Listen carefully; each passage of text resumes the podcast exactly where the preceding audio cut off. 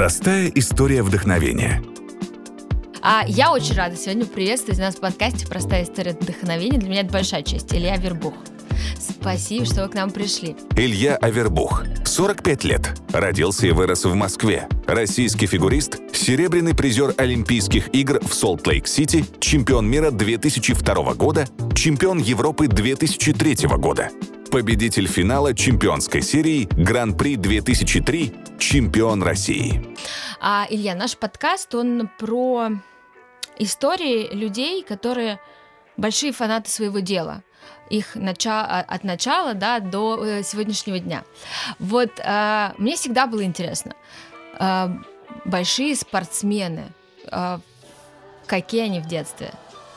Как приходит спорт в жизнь? Тем более фигурное катание, насколько я знаю, его приводят в очень э, раннем возрасте на лед, да, ставят? А, ну, большие спортсмены в детстве, а, ну, разные виды спорта, конечно, они по-своему а, начинаются в жизни маленьких детей. А, есть виды спорта, которые приходят уже в более осознанном выборе. Например, а, мой сын а, занимается а, скейтом, скейтбордом а, и пришел осознанно. Он 13 лет полюбил эту историю, последние там два года этим занимается. Конечно, если э, говорить обо мне, то меня никто не спрашивал, и, в общем, это было родительское решение.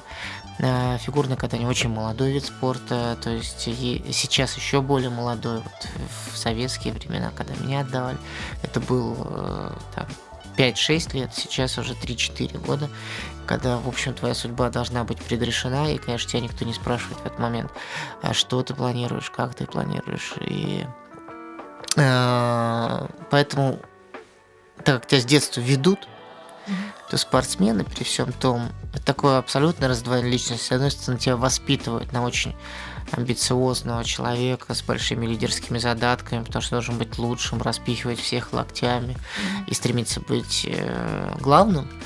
А с другой стороны, ты очень ведомый, потому что ты видел, у тебя есть всегда главный, mm-hmm. это твой тренер, и ты идешь исключительно за ним в том направлении, которое он тебе даст. Ну, звучит достаточно сурово, да, дело, но это, это правда. То есть, э, но благодаря этой жестокости определенной жизни, с этого пути э, э, на разных этапах отваливаются слабейшие. Ну, в общем, да, это такое сито. А Говорили родителям, зачем? Я не хочу. Почему я? Вы понимаете, в принципе, это логичный вопрос. Но вот для моей семьи он был нелогичен, потому что как-то так мама, ну, в семье так было поставлено, что но слово бросить, оно невозможно было, его невозможно было произнести. При том, что ребята, многие занимающиеся вокруг меня, бросали, бросали, э, родители переключали их там на учебу, на э, другие вещи, там шли в другой вид спорта заниматься или там в музыку куда-нибудь. У меня как-то была очень четкая ориентация, что спорт и фигурное катание это все. Это вот данность, это как еще часть жизни твоей, как вот ну как вот в школу мы ходим, мы не можем сказать, что в школу а вот я не пойду. Ну, можем, но не можем, да? Ну, разово. Э, разово. Вот так же и было с тренировками, поэтому никто меня не спрашивал. Э, был, конечно, такой серьезный период в жизни, когда было понятно уже, что я не могу состояться как одиночник. Э, уже сверстники начали прыгать более сложные прыжки, они пошли а, в более сложные там технические элементы. Я не справлялся, не догонял, начинал отставать. Наверное, вот там был момент, это было где-то в районе 12 12 лет, когда уже и мама уже не могла так, так давлеть, все-таки уже появлялся какой-то характер. Но при этом было принято решение еще попробовать, потому что уже был момент жалко, столько лет отдано этому делу, и вот это жалости. И меня перевели в танцы, там, где не надо прыгать, но надо танцевать, и, в общем, я там прижился.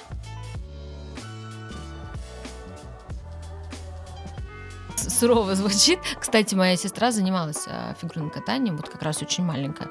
Но она сказала, что ей как-то больно, и она перестала кататься.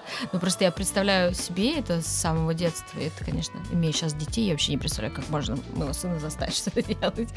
Ну, это было а, действительно, это самое такое родительское самоотречение. Вообще, на самом деле, многие вещи ты только понимаешь, когда ты сам становишься ну, родителем, да. и ты только потом понимаешь, как это было. Но, но это еще было такое время, время таких советских женщин, которые, а, ну, извините, такое жесткое выражение, где-то ставили крест на своей жизни с рождением ребенка.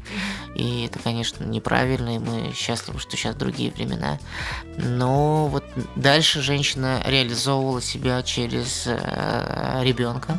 А мужчины у меня, я все время говорю, мама, у меня полноценная семья, и мама, и папа, и понятно, со всеми вытекающими там, конфликтными ситуациями, но так или иначе они сохранили семью и живут вместе, и семья полноценная, э, никто не разводился ни с кем. Но вот, вот эту историю ребенка, его воспитание, взяла на себя целиком мама, она э, по профессии там микробиолог и с, с двумя высшими образованиями, но только ради того, чтобы иметь возможность возить меня на тренировки, для того, чтобы следить за всем этим, э, ушла работать сначала в детский сад музыкальным работником, потом еще аккомпанировала в той же школе. Mm-hmm где я занимался. В общем, ну это такое родительское самоотречение.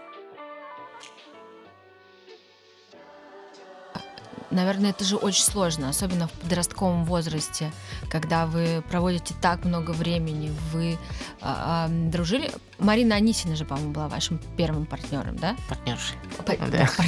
Партнер, партнершей, извините. А как это вообще? Такой подростковый возраст, когда, наверное, все там а, друзья, знакомые гуляют, влюбляются, целуются, а, не знаю, дурью мается, а вы вынуждены трудиться просто день и ночно. Ну, это очень сложно понять э, сейчас. Вы знаете, все-таки вот даже сейчас я общаемся, мы я понимаю, что все равно есть определенные поколенческие вещи, которые, ну, они могут восприниматься как забавные, наверное, сейчас современным поколением, а, или архаичные совсем и непонятные. Но так или иначе, э, если говорить э, про меня, то я болезненно переходил в танцы на льду. Я вообще, честно говоря, стеснялся фигурного катания. Но с точки зрения, что это не очень мальчиковый вид спорта, и, в общем, что-то ты там танцуешь на льду, в общем. А когда еще мне сказали, что надо кататься с девочкой, то это вообще была катастрофа, потому что, ну, это совсем уже такая, ты хоть прыгаешь, какие-то элементы, а так... Э, и я не просто входил в эту историю, достаточно был стеснительный. В общем, кататься с, с девочкой это достаточно сложная история. А, выстраивать отношения, ну, раб, э, но опять же, вот стремление какого-то вот этого тусы, гуляния, э, девчонки, оно вообще отсутствовало. Мы, тебя даже когда сводят с партнершей, э, с твоим партнером по работе, вы нацелены также на, на единый результат. Если говорить там про чувства, то и, и так бывает, что в парах они э, отчасти возникают уже от того больше, что люди настолько вместе и настолько сфокусированы на одну цель, на одну там медаль, на один пьедестал, что они понимают, что ну, невозможно совмещать э, несколько жизней, а соединяются. Хотя сейчас многие э, и живут и такими способами. Но в любом случае это не, не сейчас страшное слово неудобно, да. Mm-hmm потому что люди фанатики в данной ситуации и думают, что и я был в том числе, что эта медаль как минимум гарантирует тебе на всю жизнь какое-то там существование, в том числе экономически безбедное. Там. Ну, ты какой-то себе придумываешь мир, что завоевав эту медаль, э, вот потом ты начнешь там получать те удовольствия, которые получают, в общем, э, люди вокруг тебя в обыденной жизни. Но медаль полученная тобой, она, конечно, дает какой-то а, там ежесекундный взрыв интереса к твоей персоне, она дает э, там возможность, э, что тебя поздравили, ты получил даже какое-то финансовое вознаграждение, но это очень кратковременная история, она не работает в долго. Ну, э, это как раз тоже один из моих вопросов, потому что когда э, вы катались э, уже, когда стали серебряным призером Олимпийских игр, вообще было, мне кажется, тогда то время, когда все следили за фигурным катанием. Я не знаю, пик это пик ли был, это был популярности фигурного катания как спорта в нашей стране, но, по крайней мере, я знаю, что все мои друзья, когда мы обсуждаем, э, я там, например, сказала, что вы придете ко мне в, го- э, ко мне в гости, э, все, все сказали, что мы смотрели, мы смотрели, и вы катались тогда э, прям какой-то золотой состав фигурного катания, все самые титулованные спортсмены, которые сейчас э, катаются на ваших, э, ваших постановках.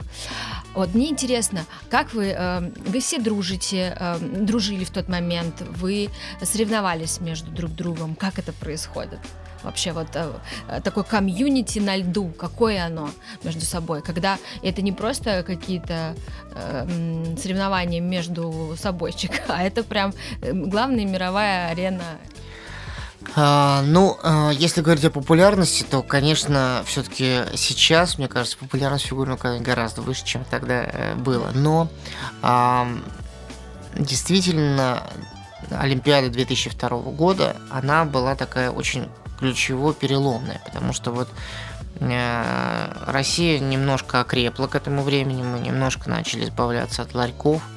Э, это смутное время 90-х, когда вообще никого ничего не интересовало, и всех интересовало только как э, или где-то что-то где что плохо лежит, э, прибрать или как вообще выжить, или как э, сбежать отсюда.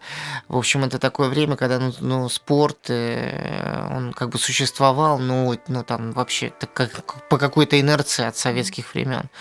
А, то как раз а, вот, э, и даже если мы сейчас вспомним, что Олимпиада там 98 -го года в Нагано, ну вот прям вот, ну просто была Олимпиада, и, конечно, мы туда приезжали, и даже был какой-то прием у Ельцина. Ну, меня туда не звали, потому что я не был призером, но я видел. Но это было так все скромно, все так вот, ну, ребята, молодцы, кто следующий зайдет там. Ну, то есть вообще не было никакой культивации. К 2000, к 2002 году а это начало проявляться. Пошел интерес, э, немножко выдохнули все, немножко стали как-то после двухтысячных э, на ноги, и поэтому появился интерес. А Олимпиада получилась 2002 года очень скандальная. Это, наверное, такой первый, это определенно завод, когда Россия опять заявила о себе, э, заявила о себе, так скажем. И одно из, э, одним из таких скандально популяризирующих наш вид вещей было две олимпийские медали, которые делили между... Сначала вручили российской паре э, Елене Бережной Антону Сихарулидзе, а потом э, произошло, произошло очень большое возмущение э, североамериканской публики, э, американцев и канадцев, появилось много историй в прессе. Один из судей одна из судей француженка вдруг написала, что на нее было оказано давление. И, в общем, пытаясь погасить этот скандал, было принято решение о том, чтобы э, и канадская пара, э, которая тоже выступила очень достойно, получила как бы вторую, это вообще впервые в истории, наверное, такого, наверное, больше не будет, поделили олимпийское золото. В общем. Это была история, я думаю, вот кто вспомнил, она дала огромный толчок э, вообще к тому, что всех опять взбудоражило. Вот сейчас мы уже нас подташнивает от всех этих политических шоу про одно и то же, да, тогда это были прям вот такие да, ребята, мы с вами, мы с вами и так далее. И как-то это все еще было очень актуально, и это, это, это дало толчок. И поэтому даже несмотря на то, что я вместе с с Ириной Лобачевой были вторые, но популярность вот именно, а у нас вообще любят, когда еще обиженных, еще больше любят, чем победителей, это такой закон есть. Победителем то считается, ну, ты и так победил, что тебе хвалить. А вот обиженных нас очень любят. Мы выступили где-то в роли обиженных, чуть-чуть нам не додали, одного голоса не хватило, и поэтому, в общем, волна интереса э, к нам была очень большая. Э, в общем, я понимаю, что это волна такая, которую надо ловить. Э, в 2003 году завершил свою спортивную карьеру и, в общем, начал думать, что я буду делать, и начали создаваться через год я пришел к ледовому шоу, как раз 2003-2004 года. 2004. А, почему 15 лет? Мы будем праздновать 19. А, и вот, э, возвращаясь к вашему вопросу, мои первые шоу были с теми ребятами, с которыми я только-только соревновался. Вот, возвращаясь к вопросу mm-hmm. о комьюнити. Мы когда мы соревнуемся, мы относимся всегда уважительно друг к другу. Действительно, нет эти пресловутые рассказы про то, что там кто-то кому-то коньки тупит, а батарею там подбрасывает. Но это, это, это литература. Я никогда в жизни даже рядом с этим не сталкивался. Это, э, ну, где-то, может, на каком-то там региональном турнире в Урюпинске, где-то кто-то кому-то сумасшедший что-то сделал. Есть люди, которые там могут здороваться, могут не здороваться друг с другом, есть свои позиции, но так, чтобы кто-то кому кому-то что-то делал плохое, это ерунда полная. А, и вот э, мы только что соревновались, я вышел, я сказал, что я закончил. И я организовал свое шоу как раз с теми ребятами, с которыми я переодевался, грубо говоря, в раздевалке, когда мы сидели напротив друг друга, выходили все на лед, соревновались, кто-то получал какое-то место. И здесь мне было очень важно, и это долго выстраивались отношения между товарищем Илюхой, который рядом, э, в человека, который ведет за собой и постепенно становится э, лидером и амбициозные чемпионы, которые, кстати, многие из ребят добились гораздо высших результатов, больших результатов э, в моем коллективе, чем я по титулам идут за тобой.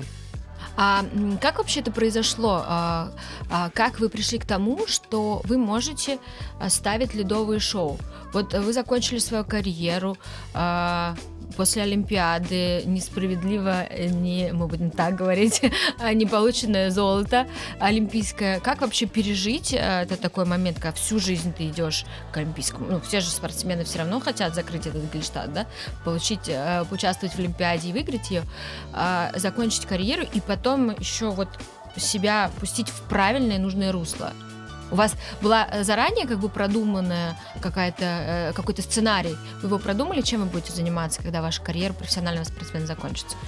Или ну, это была импровизация? Да, но тут я все-таки немножко поправлю. Э, я не считаю там несправедливо там, или несправедливо. Я считаю, что результат в спорте всегда справедлив.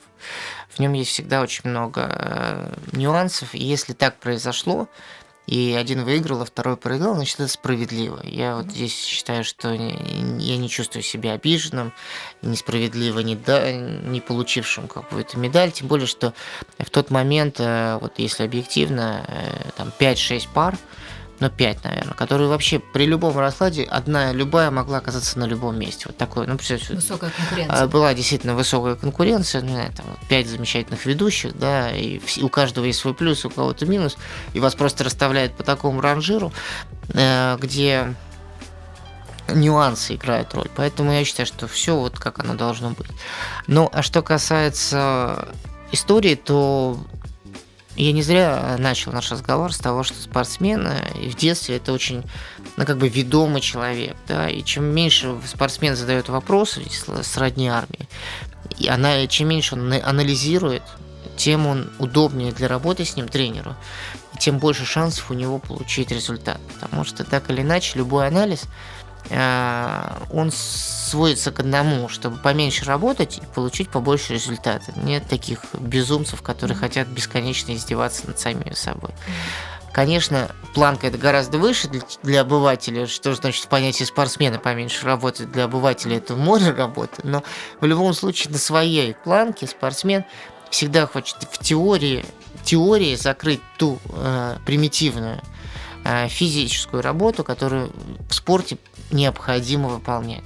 То есть вот спорт это все равно 90% физических нагрузок, которыми ты себя, в общем-то, истязаешь.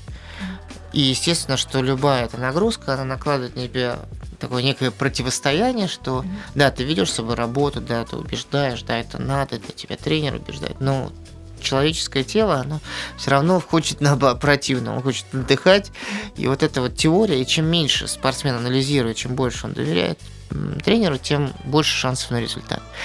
А, так вот, а анализа было очень много в моей голове, и Лене, видимо, тоже.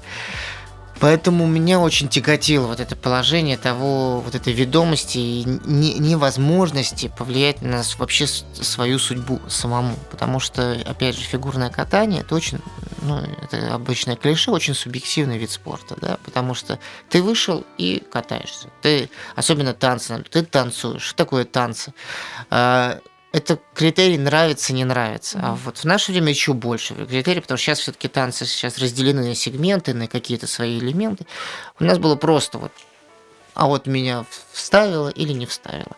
И э, ты все время э, находишься э, в ощущении, что ты, чтобы, что ты зависишь от тех судей, от тех оценок, от того настроения, э, в котором сидит судья, от его каких-то политических взглядов. Ну, ты все время находишься в зависимости. Ты в зависимости от тренера, сколько он уделяет тебе времени, ты зависим от федерации, э, поддерживает тебя или нет, федерация фигурного mm-hmm, катания mm-hmm. на коньках.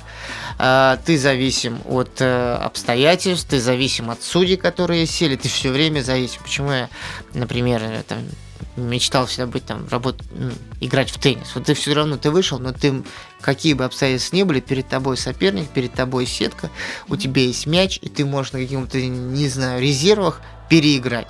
Но, по крайней мере, ты проиграл. В фигурном катании заочное соревнование. Ты вышел, показал программу, тебе просто следующий вышел, ты не видишь ни соперника, не борешься с ним. Эти все обстоятельства привели меня к тому, что я хотел, решил для себя, что я некую вторую часть своей жизни, потому что фигурное катание отняло много жизней, 30 лет суммарно. А, проведу там, а, ну, мне хотелось попробовать себя там, где я бы сам мог выстраивать свою жизнь, сам мог бы ее планировать, и, и мои проекты, и, и те вещи, которые я хочу делать, они все-таки были, шли от меня, от моего желания, а не от желания того, ну, просто это, это амбиции.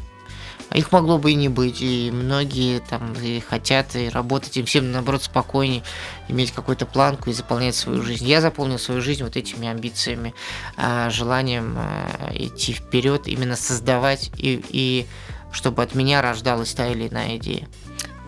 Как родилась первая идея первого ледового шоу? Она родилась, э, это, во-первых, не мое ноу-хау, не мной придуманное. Вообще, эта индустрия работала как раз в Соединенных Штатах Америки, а мы последние 10 лет жили в Америке. В общем, я понимал, о чем происходит речь. А, единственное, что этого не было в России в этот момент, и это определенная ниша, э, в которую надо было точно попасть. Для этого нужно было иметь, в принципе, смелость, наглость и ну и, и, и какую-то веру, ну и, и начальный капитал, так скажем, да, ну в общем, на самом деле, больше наглости и желания, угу. желания, потому что, конечно, у спортсменов, и здесь, может быть, играет там роль, что я не олимпийский чемпион, а всегда есть ощущение, что вот став олимпийским чемпионом, чемпионом, все, ты все-таки можешь сбавить эти обороты и получать дивиденды. Угу. А я понимал, что дивиденды мне получить особо нечего, Олимпиаду я не выиграл, и э, единственный мой дивиденд некая популярность и известность, сейчас надо наоборот начинать пахать.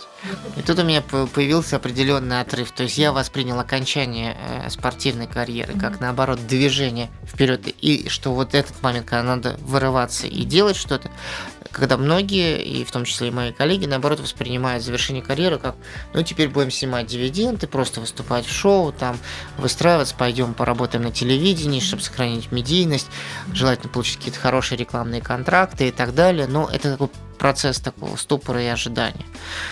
А, первое шоу было очень простым, примитивным. И я позвонил друзьям, сказал, ребята, давайте поедем, выступим. И Э, самое важное, чем я мог э, апеллировать, это, конечно, деньги, это, конечно, mm-hmm. финансы, потому что так было в тот момент заведено, что все деньги э, в шоу получались только за рубежом. Там действительно mm-hmm. была коммерция и все было.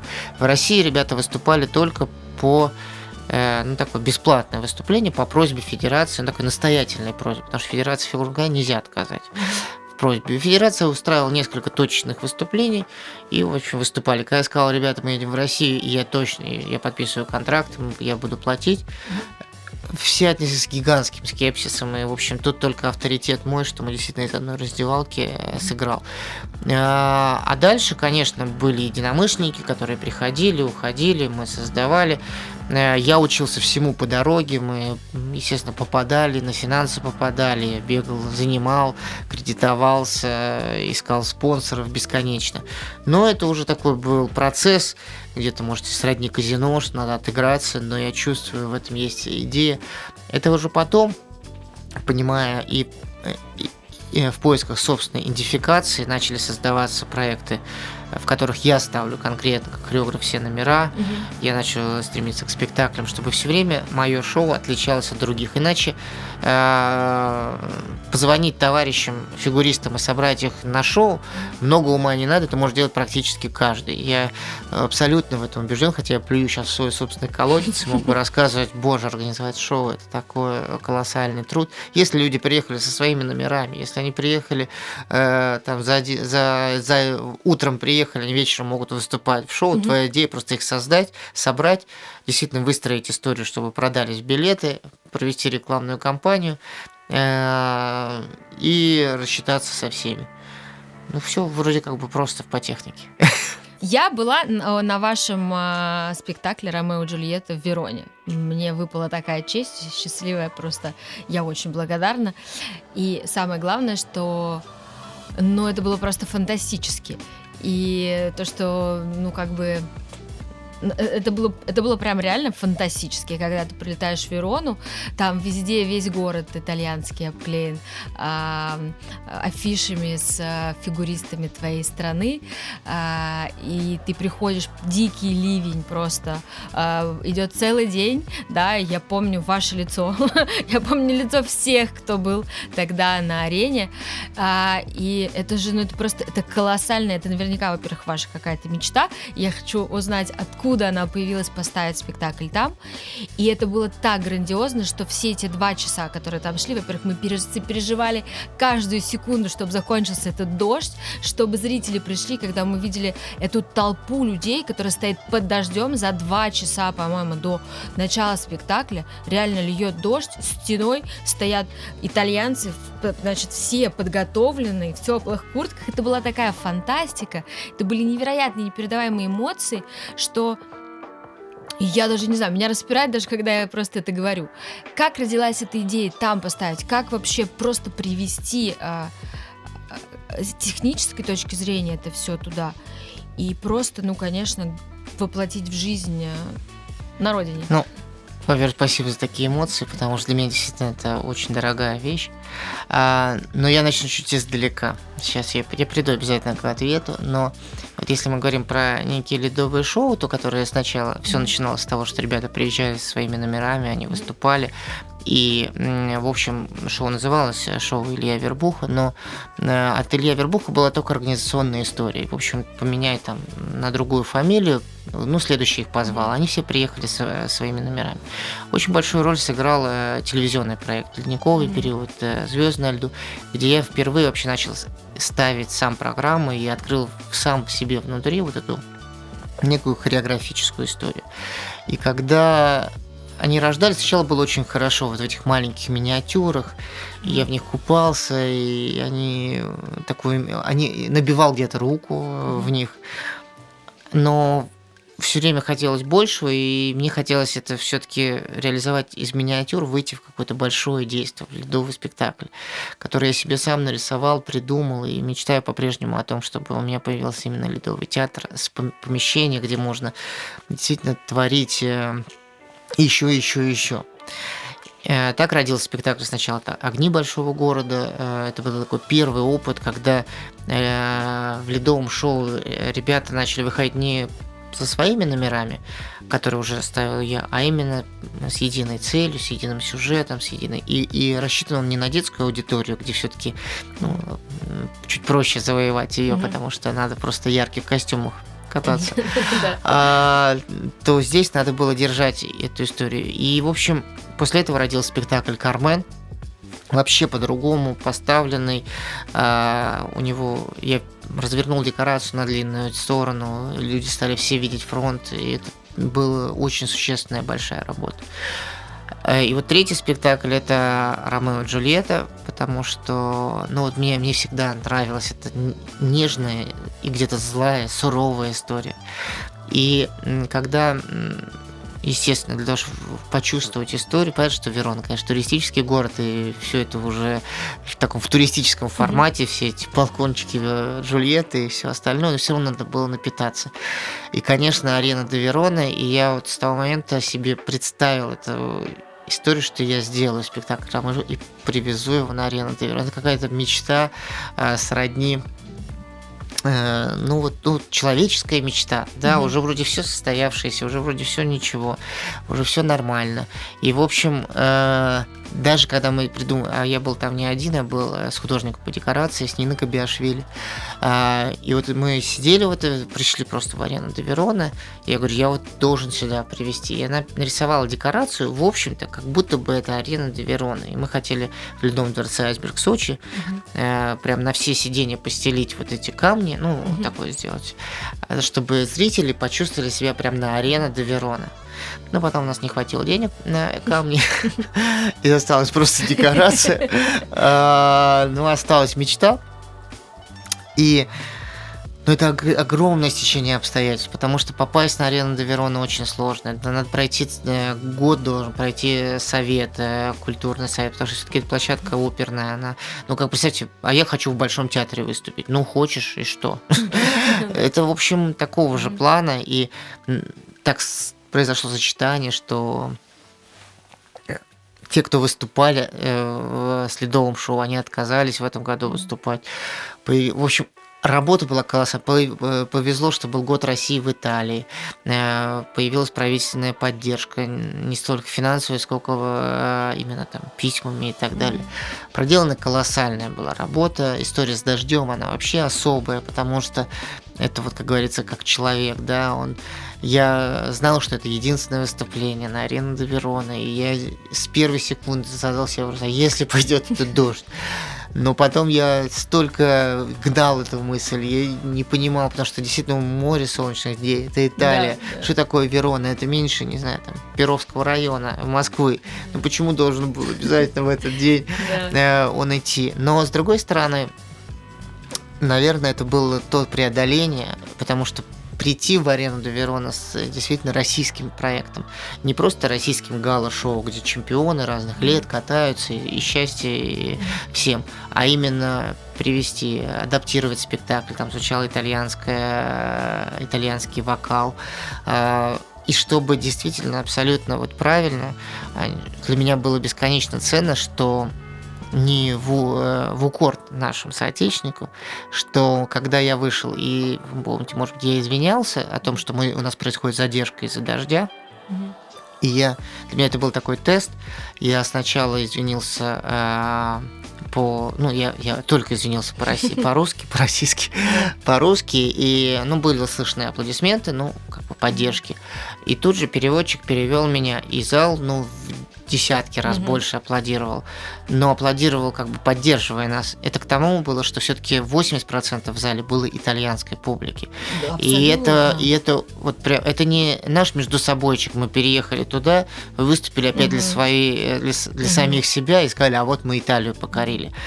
Э, это, это мы так часто делаем, а, я имею в виду россияне, а, и рассказываем о больших международных победах, э, в том числе и в Нью-Йорке, э, где он весь сидит в эмиграции, э, в эмигрантской публике. Так мне было очень важно, чтобы была именно итальянская публика, и, как вы правильно сказали, они сидели за два часа на этих камнях, вот там особенно, да, да. это мокром камне, и я хотел, конечно, я внутри хотел перенести спектакль на следующий день. Я знал, что по прогнозам не будет уже дождя, что будет хорошая погода.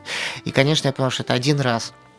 Ну, дайте я покажу. Но люди сидят, они доверились, они пришли сюда, и я не могу перенести. И пусть в историю он вошел вот именно как спектакль под дождем, но э, я очень сильно переживал, очень переживал, потому что мне, конечно, хотелось, чтобы это было всем комфортно, э, но, наверное, здесь было правильным решением, что мы все-таки, несмотря на что, проводили спектакль в э, дождь, потому что иначе это был бы всегда в истории спектакль перенесенный на следующий день. Вот есть такие моменты, когда надо добиваться и играть в одной истории. Ну, это стоило того. Это, это эм, ну, э, кстати, по поводу того, что э, 80% было итальянцев, мне кажется, их было 99. Потому что по-русски разговаривали только мы громко, и вокруг нас сидели только. Они были, ну, кстати, да. в прекрасном вообще настроении. Все они были, ну, то есть не было вообще дождь никому не мешал, я вот так могу сказать. Ну да. Все вообще чуд чудненько проводили время, да, э, и поэтому я, я вас поздравляю еще раз. Спасибо большое. Ну, это такой их европейский менталитет, но хочу сказать, что мы столкнулись со всеми, мы вот часто любим ругать э, нашу страну внутри, что, ну, везде очень похожие проблемы, везде, говорится, хорошо, где нас нет, но при этом, конечно, я благодарен Италии за эту, эту, эту память навсегда. Каково быть э, по факту первопроходцем вот в этой индустрии э, ледовых спектаклей, э, ну, отчасти шоу и ледовых спектаклей? Сейчас, когда наступает зимний период, по-моему, вот в этом году было четыре, да? Ну, три, как три, минимум. Три. Ну, ну, три самых громких. Ну, есть как бы три э, проекта громких. Это э, Женя Плющенко, Таня Навка и мы. Да. И еще при этом проходят вот эти бесплатные э, так называемые уличные представления. Тоже они достаточно, ну, как бы проходят для, для города. А каково вам а, вообще ощущать, что вы... Эм в принципе, в нашей стране, этой индустрии показали, как нужно делать. И насколько я ведь я знаю, что Татьяна Навка изначально а, была в вашей трупе, в вашем продюсерском центре. И уже потом а, она. Да, не, ну с Таней, во-первых, мы поддерживаем э, прекрасные отношения, и свидетельством тому является то, что сейчас 6-7 апреля а, в гала-концертах, посвященных 15-летию угу. нашей компании, они выступят вместе с Романом угу. Костомаровым, поэтому все могут увидеть ребят вновь вместе. А, с Таней мы 12 лет были вообще просто вместе все время. Ну да, у нее появился свое Э, вот это желание э, своего проекта, своего дела, и она сфокусировалась на этом. В общем, мне достаточно удачно получается все. А, я могу сказать, что ну, в какой-то момент э, конечно, у тебя всегда хочется, чтобы был ты единственный, да. Mm-hmm. Я всегда шучу, что хочется, чтобы после чемпионата мира или Олимпийских игр э, вообще соревнования прекратились и сказали, все, ну больше чемпионата мира не проводится, вот он последний, и новых нет, да. и новым не аплодируют, и за новых не болеют. Вот просто, ну все, закрылась тема, ты один навсегда чемпион.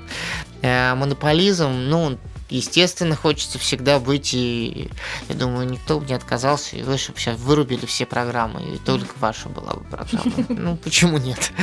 А, но это такие все шутки, иллюзии. Слава богу, что это, конечно, не существует, потому что э, монополизм это не двигающая сила, это, э, а вот именно движение. Но я спокойно отношусь, и более того, это тоже и меня, и э, сам единственное, что всегда было ощущение, что э, рынок, если говорить уже языком продюсера, э, там, ледовых шоу, он все-таки такой, ну, как бы сжат, он ограничен. То есть у него есть свой круг людей, свой круг любителей, которые любят эту историю. И что, когда туда придут э, еще сильные игроки, то, ну, он просто поделится на троих, да, mm-hmm. так скажем. И, соответственно, вот, или, ну, я не верил, что он уйдет к кому-то одному, но что вот он будет, вот мы будем растаскивать одних и тех же зрителей э, друг другу. А получилось так, что, в общем, рынок прирос. Вот э, это больше история к экономистам, и, в принципе, я э, не свадебный генерал своей компании, я занимаюсь, конечно, всем, и в том числе и бизнес-планированием, и э, маркетингом, и разработкой рекламной кампании. В общем, все это во мне. И э, я понимаю, а рынок, рынок вместился, он расширился ровно настолько, чтобы прямо у троих все mm-hmm. было хорошо.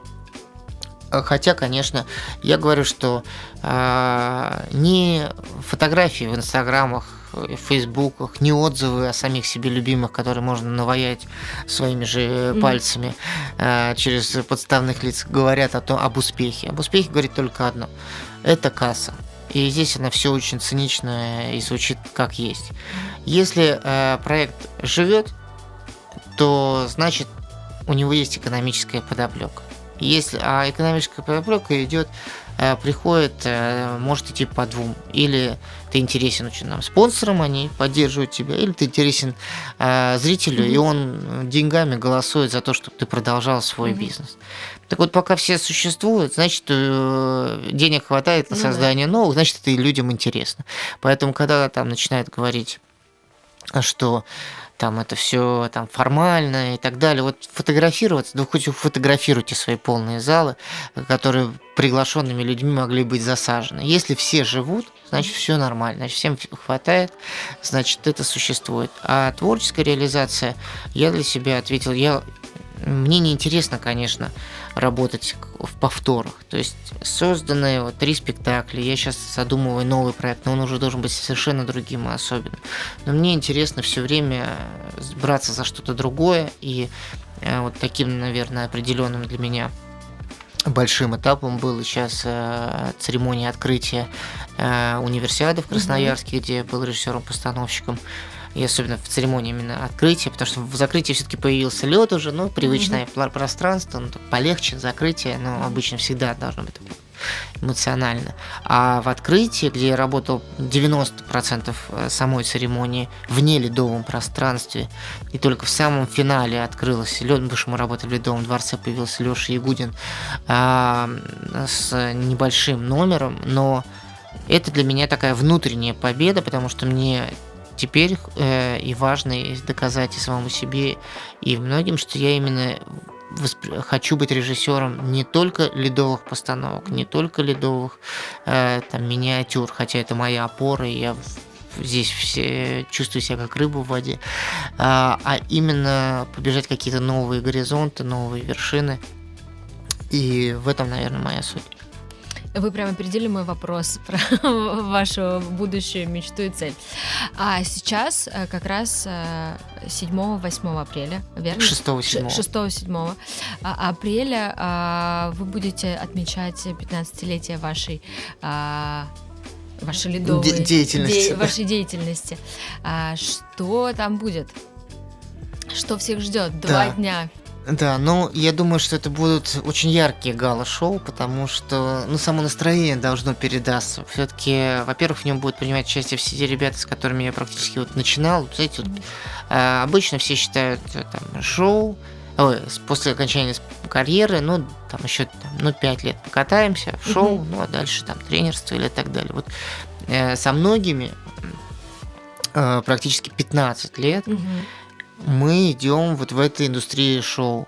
И это огромный путь, это огромное долголетие, которое ребята получили угу. благодаря различным проектам, э, которые мне удавалось э, создать.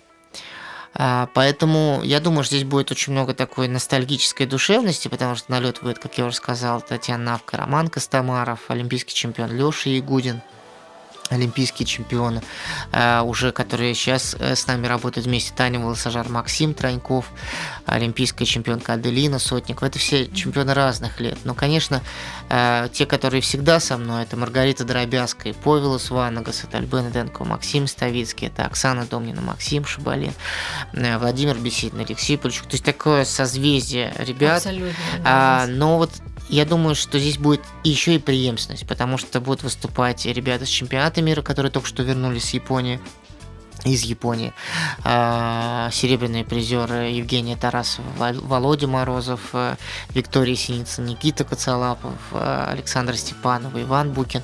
А, наши будущее, мы так много сейчас на женском одиночном катании сфокусированы. Вот в следующем сезоне у нас выходит на взрослую арену а, вундеркинды. Эти, вот, к сожалению, не три, а два вундеркинда будут принимать участие, потому что у Косторной, к сожалению, небольшая травма, но а Трусова и Щербакова, эти имена будут совсем скоро знать все в нашей стране, потому что они уникальны, они выходят в следующем году и будут соревноваться с нашими же Женей Медведевой, Алиной Загитовой, Лизой Туктамыш. В общем, впереди очень большая борьба. Но так или иначе мы сможем их увидеть. Саша Самарин, э, представитель мужского одиночного катания, Максим Кофтун.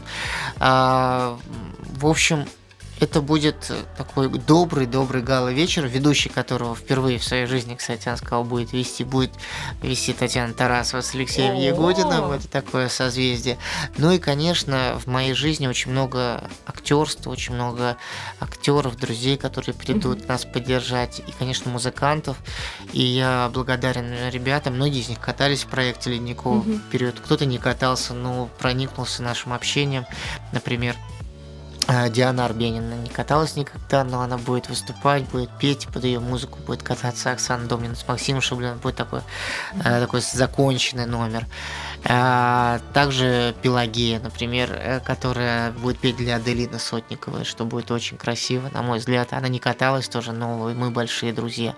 А с другой стороны, каталась, естественно, на коньках наша любимая Зара, которая mm-hmm будет петь одну из своих песен для Э, Альбена Денко и Максима Ставицкого, э, Юлия Караулова, э, которая уже в последнем в заключительных сезонах участвовала с Максимом Траньковым, также придет нас поддержать.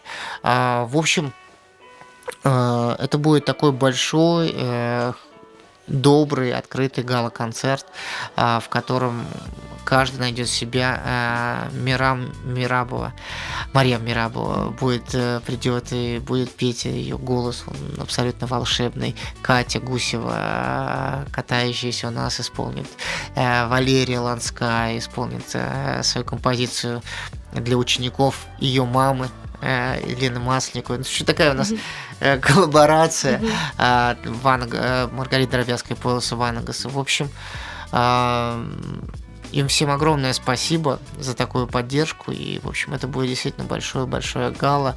А, Еще раз докажем всем, что в области ледовой шоу-индустрии, ледовых шоу равных России нет. Я, я желаю вам удачи. Я уверена, что все будет просто потрясающе. Мой последний вопрос. А, при таком объеме, что вас вдохновляет? Что помогает вам в своей голове родить идею? Я где-то прочитала э, или посмотрела интервью, что а, а, Миша Галустян говорил, что вы могли уйти и за 15 просто гулять где-то и через 15 минут вернуться с номером для его ледового шоу.